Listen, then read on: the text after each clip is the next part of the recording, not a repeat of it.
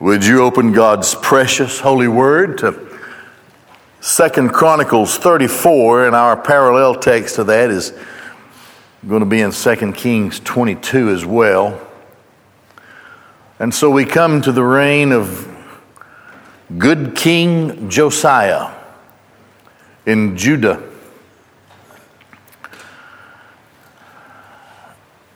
We'll begin in Second Chronicles 34, so let's look at it. Josiah was eight years old when he became king. Amon was his father. He reigned two years. You may remember that. He was a young guy. He only reigned two years. It was a conspiracy that killed him. Uh, and then the people killed the killers. So he was a child when his father Amon died. His granddaddy was Manasseh. Manasseh and Amon, they both were evil kings, very evil, totally evil in Judah.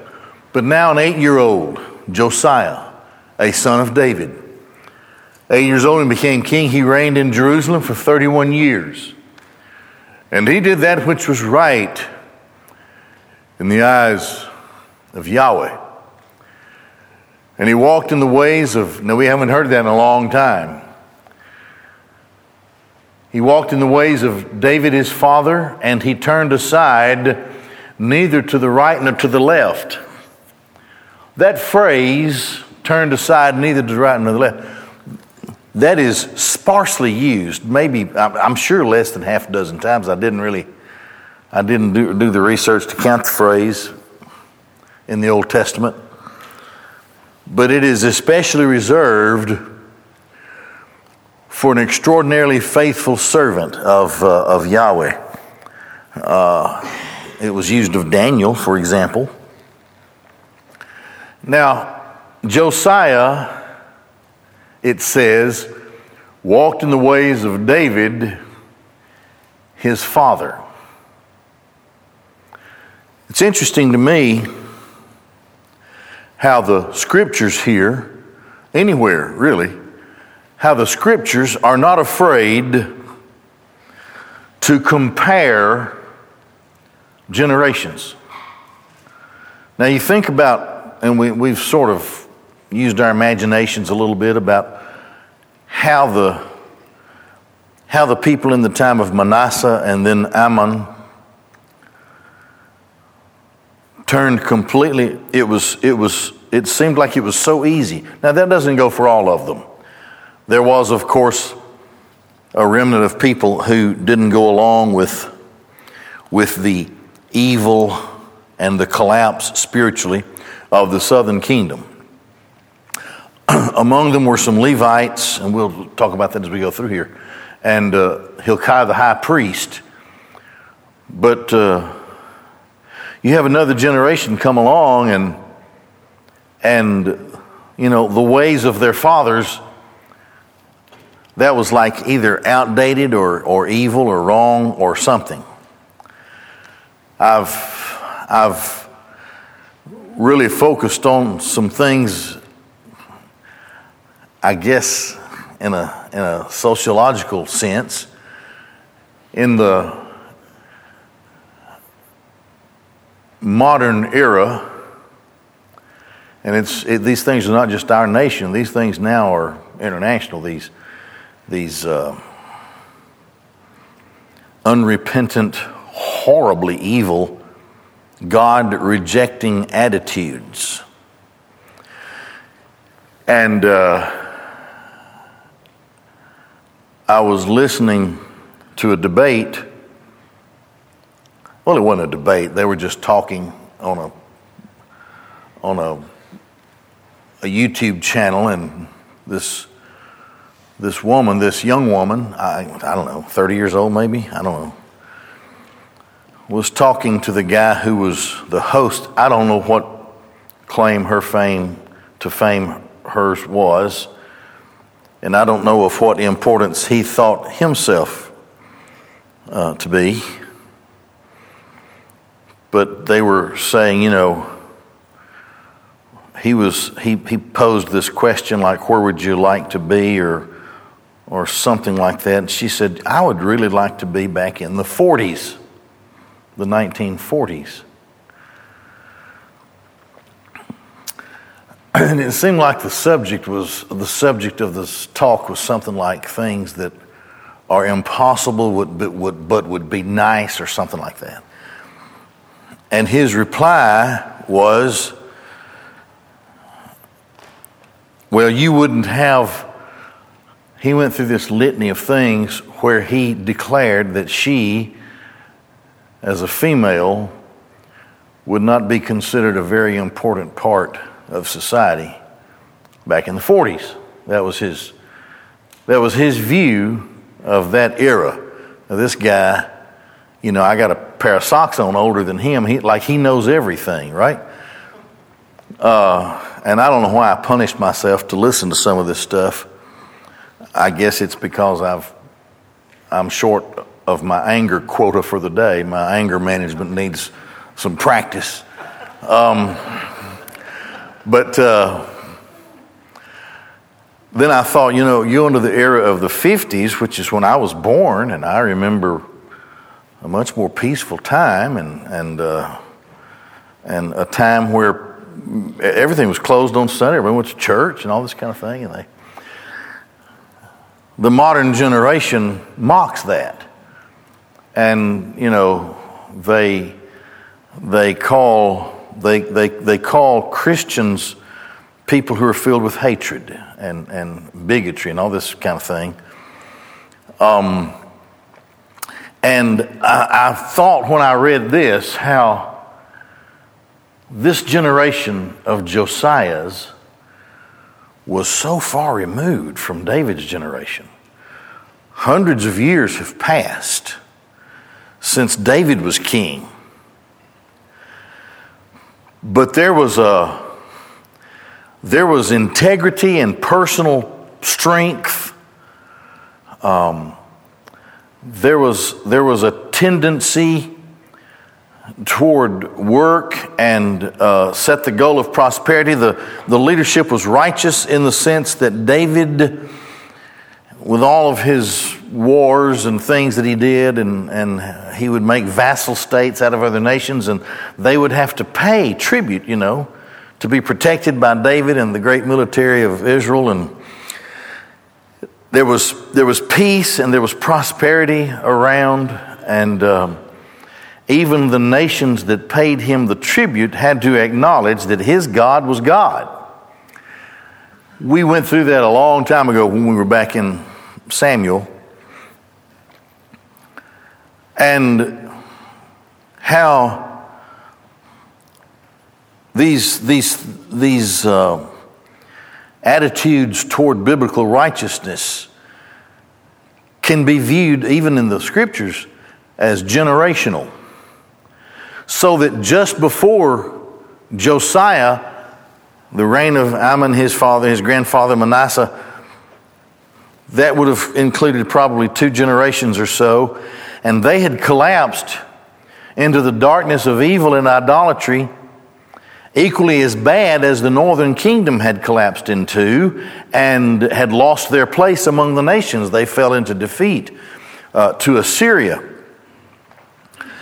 And their sin was, was the end of who they were, and even with the prophets telling them, and even with the people having witnessed what the northern kingdom had done, the southern kingdom was just thrilled to be a part of the idolatry and the sin and the godlessness of their generations during Manasseh and Amon.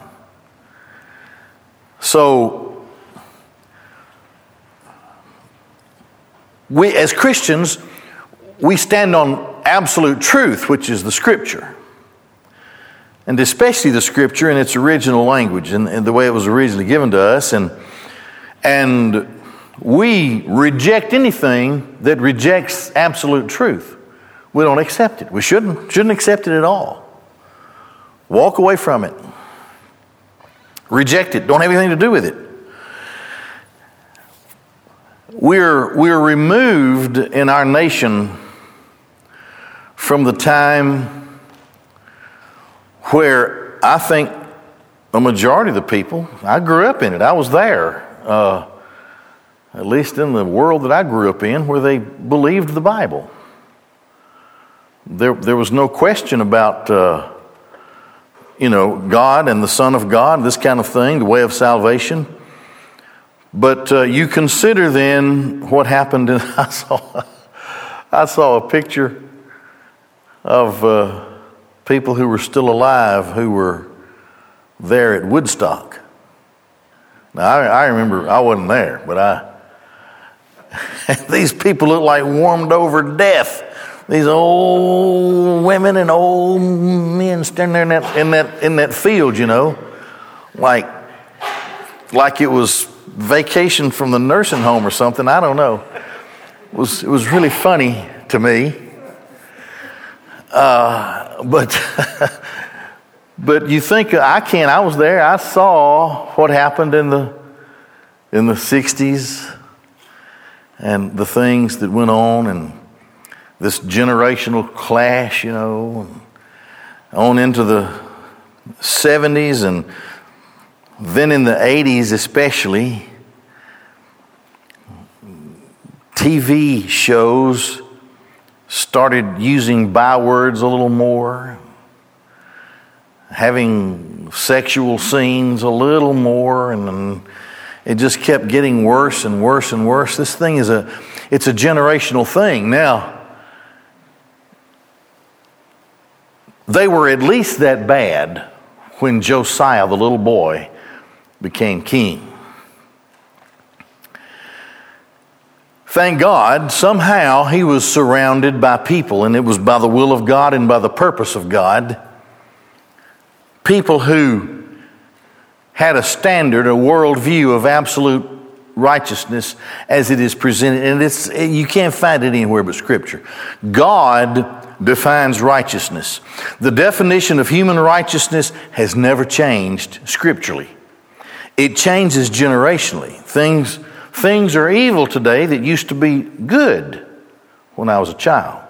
Things are good today that should be acceptable that were rejected and wrong when I was a child. You see, the standard of righteousness in humanity is always changing when humanity doesn't anchor itself to absolute truth. It's all but, but the absolute truth and the standard of human righteousness scripturally has never changed. It is always the same. And the further away the world gets from that, the worse the world becomes sociologically. I don't mean just religiously. I mean I mean sociologically we've talked about it back when we were looking at the collapse of the northern kingdom. They had, they had totally rejected God. Hosea, you know, there was no knowledge. Hosea said there was, there's no knowledge of God in the land. By, by lying and killing and stealing and swearing, they break all bonds of restraint and blood touches blood. So they became a violent people, the northern kingdom of Israel. It starts with, with uh, immorality and, and, and then it goes to social breakdown, and finally to, to practically the Civil War, where groups within, within the nation hated each other, despised them, and were shedding each other's blood. And it weakened them as a nation such that Assyria easily came in and, and captured the nation and enslaved the people. And it's because now they were some generations removed from the time of the righteousness that David had established as a firm leader, a servant of Yahweh in his day. Now, the northern kingdom never got it right, and it just worsened until they collapsed into their darkness. And we've discussed and have seen how during the time of Jehoshaphat, though he was a good king, his family, they began to befriend the family of Ahab and, and then the, the, the evil and wickedness of Jezebel and Baal began to make its way into the southern kingdom, into the hearts and minds of those of the house of the king. And so, not long after that, for the first time in the southern kingdom, we saw of a king in the southern kingdom, he did that which was evil. And now it's getting to where to see one who does good, who does right, is not the norm. The, the, the evil thing is the. And we know because we've read the rest of the Old Testament, we know that the southern kingdom of Judah is spiraling toward judgment and slavery under Nebuchadnezzar and Babylon.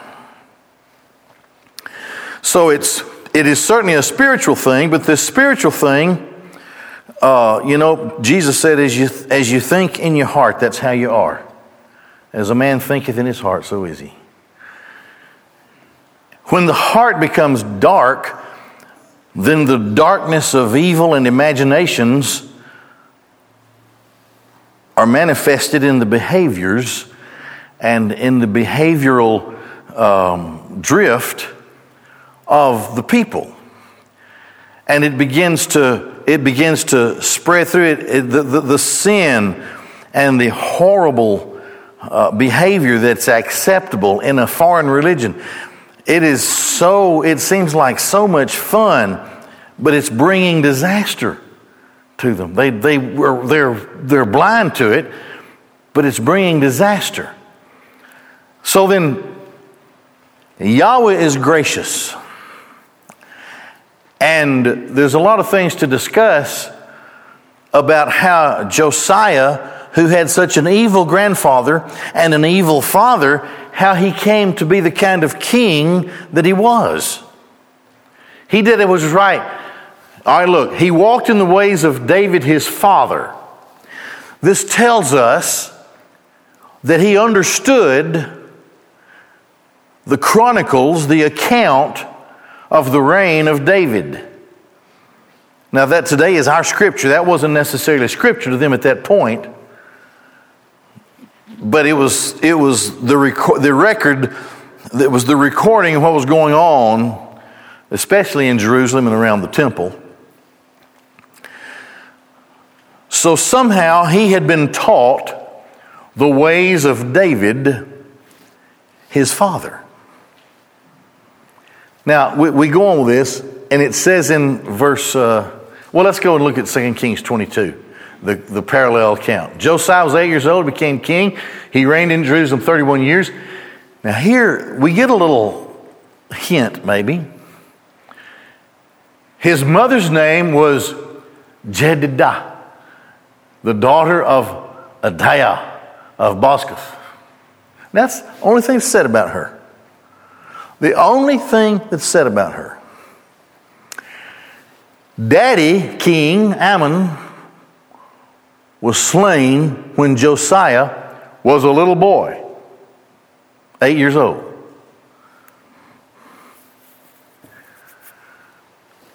Who's making the royal decisions? when he's an eight year old boy. He doesn't know how to make royal decisions that will affect the nation and his part of the world. The Holy Spirit here inserts the fact in 2 Kings that he had a mother whose name was the darling of Yahweh, the beloved of Yahweh. That's what, that's what her name means. And even who her father was and where she, where she was from. So, you know, you can, you can take this or leave it. The Bible doesn't say so. But it seems to me that the early influence that came into Josiah's life that caused the Holy Spirit of God to declare that he did right in the eyes of Yahweh and turned aside neither to the right nor to the left, which is a powerful statement. You just don't see that everywhere in the Bible. When you see that, he was eight years old, and then it names his mother, who has Yahweh in her name, you begin to think, well, you know, mamas love their babies, right? And surely, surely, she's the one who, in the earliest influence, read him of the great things of his forebear, the great King David. You're the king now, son. Let me tell you about the greatest days of our nation. Let me tell you about the greatest king we've ever had. And he's your forefather. And you're on his throne now. Boy, can you imagine how a kid would have just loved to hear that? How he could have thought that now he might grow up to be like King David. So we're told his mother's name, and then it says again here in verse 2 of 2 Kings 22 he did what was right in the eyes of Yahweh. He walked in all the ways of David his father, and he turned away neither right nor left. So it's a, it's a double dose of, of what kind of young man, what kind of child he was, and that he knew the ways of David, and he walked in all of the ways of David. Now, you know, we spent some weeks going through that part of Samuel uh, when David was king. He was king 40 years. He was king for 40 years. God had established with him that covenant, the Davidic covenant. He wrote the Psalms, many, many, not all of them, but he wrote many of the Psalms. Many of those Psalms were his prayers. You you I mean, there's probably no more emotional person in the scriptures than David. Because he could cry like a baby and he could rejoice like the greatest worship leader you've ever thought about. And it was King David who wrote so many of those songs that they sang at the temple. It was King David who appointed that section of the priesthood to be musical priests, to be worship leaders. And they were experts in, in song and in musical instruments. And the, the beauty and glory of their music had such a reputation that when they were enslaved, you remember the Babylonians said, Hey, sing us some of those songs that are so great. They said, No, we've hung our we've hung our guitars on the bushes and the trees. We don't have a heart to sing right now. We're enslaved and our temple is in ruins. Well, they were possibly the greatest choir, the greatest musicians in the world. And this is what King David had established as the king who had a direct covenant with God. And he always prayed about his decisions. He, when he would go to war, the Lord would either say, Yeah, I've given them into your hand, or now you got to wait a little while. A couple of times he faltered. He paid for it. The people paid for it. But he was a man. Here's the thing David fails. He collapses in the presence of Yahweh with great weeping and grief, repenting and confessing, begging God for forgiveness. Saul slips up. He runs off to a witch to get advice. That's the difference between a man who is pursuing the heart of God after God's own heart and a man who is not. So when it says he walked in all the ways of David his father, we have to believe that Josiah was that kind of man, that kind of king. He possessed the same covenant that his forefather David possessed, given to him by Yahweh. And he did that was right. Apparently, just in the purpose and the infallible will of a sovereign God, Jedidah was his mother. Young queen, no doubt ashamed of her husband, no doubt who didn't love his family the way that he should because of the sins he committed. The Bible is very clear about that. But he was only on the throne for two years. The purpose behind it all, though, was that through the only good thing in his life, Jedidah, he had a son who's going to shake things up for the Lord. Well, let's keep going here. He starts right off the bat, and you have to think, okay, he's just a kid. Somebody has to be helping him with this. So we're in Second Chronicles uh, 34, 3 through 7. The eighth year, when he became king, he was still a youth. He started to seek after God, the God of David, his father. In the 12th year, okay, so he starts pursuing. He comes now as a 16 year old boy, he says, I, I will follow Yahweh. I will not follow Baal and the Ashtaroth and graven images. So then in the 12th year, when he's 20, he started to purge Judah. It's a strong word. And Jerusalem of the high places, the Asherim, graven images, molten images. Now the temple is in ruins. People didn't care for the temple. They didn't support the temple. They didn't want that. That wasn't the cool thing. That wasn't the latest thing. Man, you know, hey, King David, he's outdated. He's another time. We got the cool thing going now. Well, not in the heart of Josiah. He purged it. So, what does that mean? Here it goes, verse 4.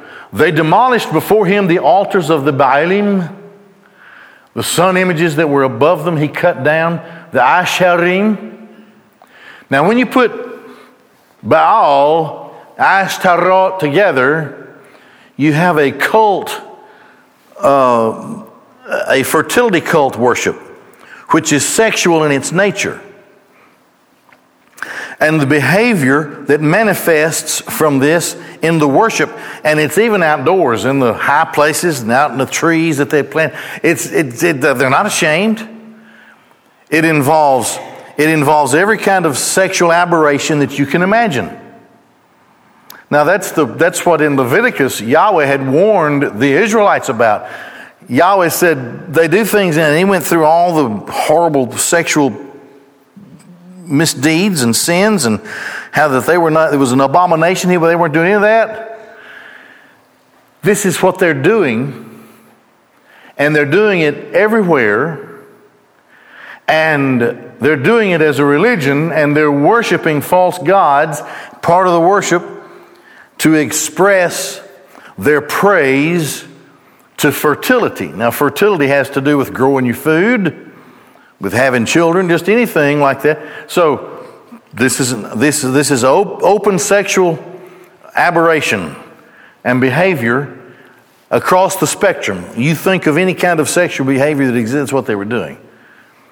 So, Baal and his Ashtaroth, graven images, molten images, he smashed them and crushed them and cast them. Now, look at this upon the graves of those who had sacrificed to them. You see that word graves? You see the word purge up there? Okay, so you go to purge, and then you see he demolished the stuff and he killed the people. I like this guy.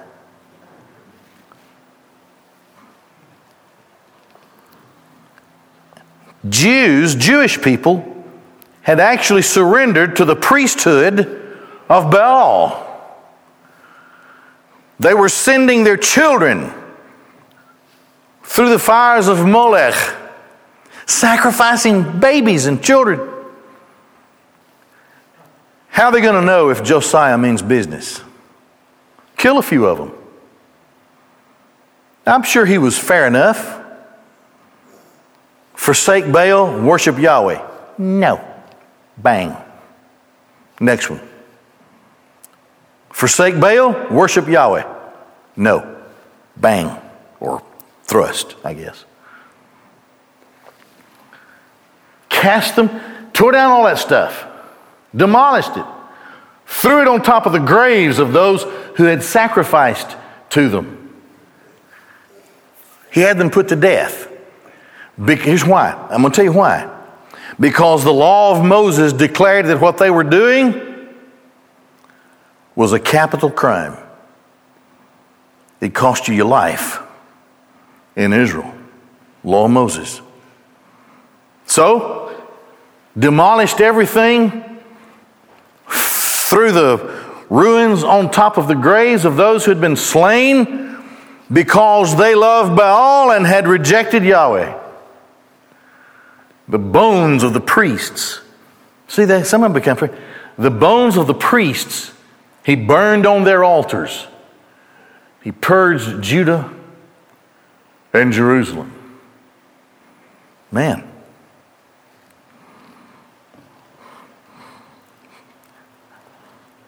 I remember a preacher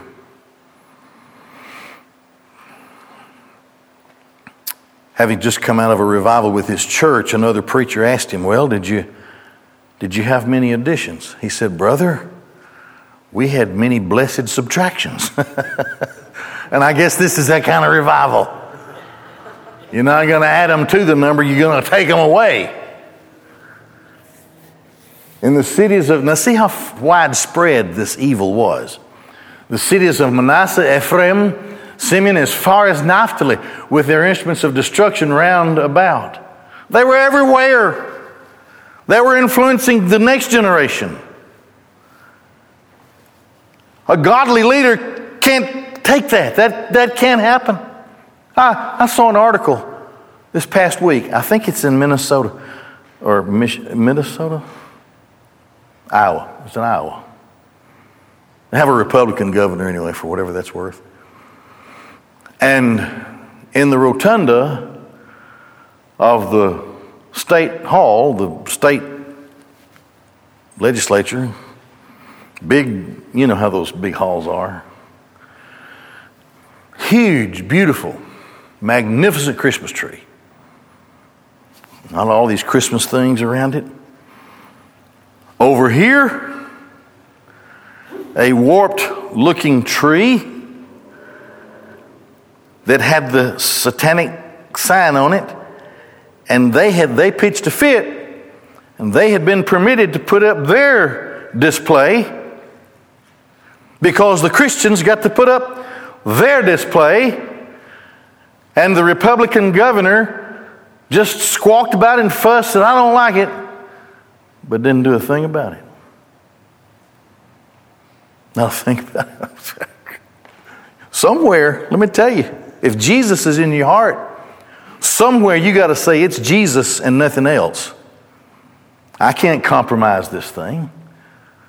I can't put one foot in the world and one foot in the church. That won't ever do. Jesus himself said in Matthew 12, You're either for me or against me. You can't straddle the fence. Well, here, this thing had gone as far as, as you could imagine and this was even outside and beyond the boundary, beyond the boundaries of Judah. You know what Josiah did? He said, General, mount up your troops. We have an enemy on the other side of our borders trying to destroy our lives, and we're going to go cut it out. And that's what they did demolish the altars as far away as Naphtali. And the Asherim and the graven images he crushed into dust. All the sun images he cut down in all the land of Israel. And he returned to Jerusalem.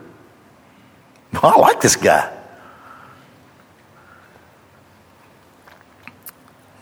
They are part of the seed of Abraham. And they are so blatantly breaking the law of Moses the law to which Israel is bound, that a godly king cannot put up with it, and he doesn't. When he got through up there in Israel, came back to Jerusalem. Now, God's people got to worship. You have to be you have to know that we are obligated to stand in the presence of our God and our Savior. But they couldn't do the thing that the law required of them to do spiritually because the temple was in ruins. They couldn't do the things, the priesthood couldn't do their thing, the sacrifices could be. So, here we go. In chapter 34 and in chapter 22, here, 2 Chronicles, 2 Kings. The 18th year of his reign, he's 26 years old. Right? Is that right? 18th. After purging the land and the temple, he sent Shaphan, the son of Azaliah, and Maaseiah, ruler of the city, and Joah, the son of Joahaz, the recorder, to strengthen the house of Yahweh God, of, of Yahweh his God. They came to Hilkiah the high priest and gave the silver that was brought to the house of God, the house of Elohim, which the Levites who guarded that there were still some who were trying to hold on best they could through all of that evil, guarded the threshold had gathered from the hands of Manasseh, Ephraim, from all the remnant of Israel, from all of Judah and Benjamin, and they returned to Jerusalem. They gave it into the hands of the foremen of the work who were appointed in the house of Yahweh. And they gave it to the workers who were working in the house of Yahweh to mend and repair the house, the temple. And they gave it to the carpenters and to the builders to buy hewn stones and wood for the couplings to make beams for the houses that the kings of Judah had destroyed. And the men did work the work faithfully, and over them were appointed Jahath, Obadiah, the Levites, the sons of Merari, Zechariah, Meshullam of the sons of the Kehathites, to direct, and the Levites all who were expert, there it is, with musical instruments. It's time for us to enjoy ourselves before Yahweh, and it is time for Him to inhabit our praise. And over the porters and the overseers, and over all those who did the work for every work, all of the Levites, scribes, and officers, and the gate sentries. Now here's what 2 Kings 22 says. 18th year King Josiah King sent Shaphan, son of Azaliah, son of Meshullam, the scribe, to the house of Yahweh, saying, Go up to Hilkiah the high priest and let him gather all the silver that was brought to the house of Yahweh that the keepers of the utensils collected uh, from the people. Let them give it into the hands of the foreman of the work who are appointed in the house of Yahweh, and let them give it to the workers who are in the house of Yahweh to repair the damage of the temple, to the carpenters, builders, masons, to purchase wood, quarried stones to strengthen the temple. However, no reckoning shall be made with them of the silver that is given into their hands, for they deal honestly. This is a thing of God. Now, the best part's yet to come. We're going to, to stop here. And we won't have another Wednesday night until we do. I don't know when that is. Next year. Is it next year? Uh, we'll, maybe the Lord will come. But we'll stop there because as good as it is, it gets better. It gets better. All right, we're going to have our deacon prayer time.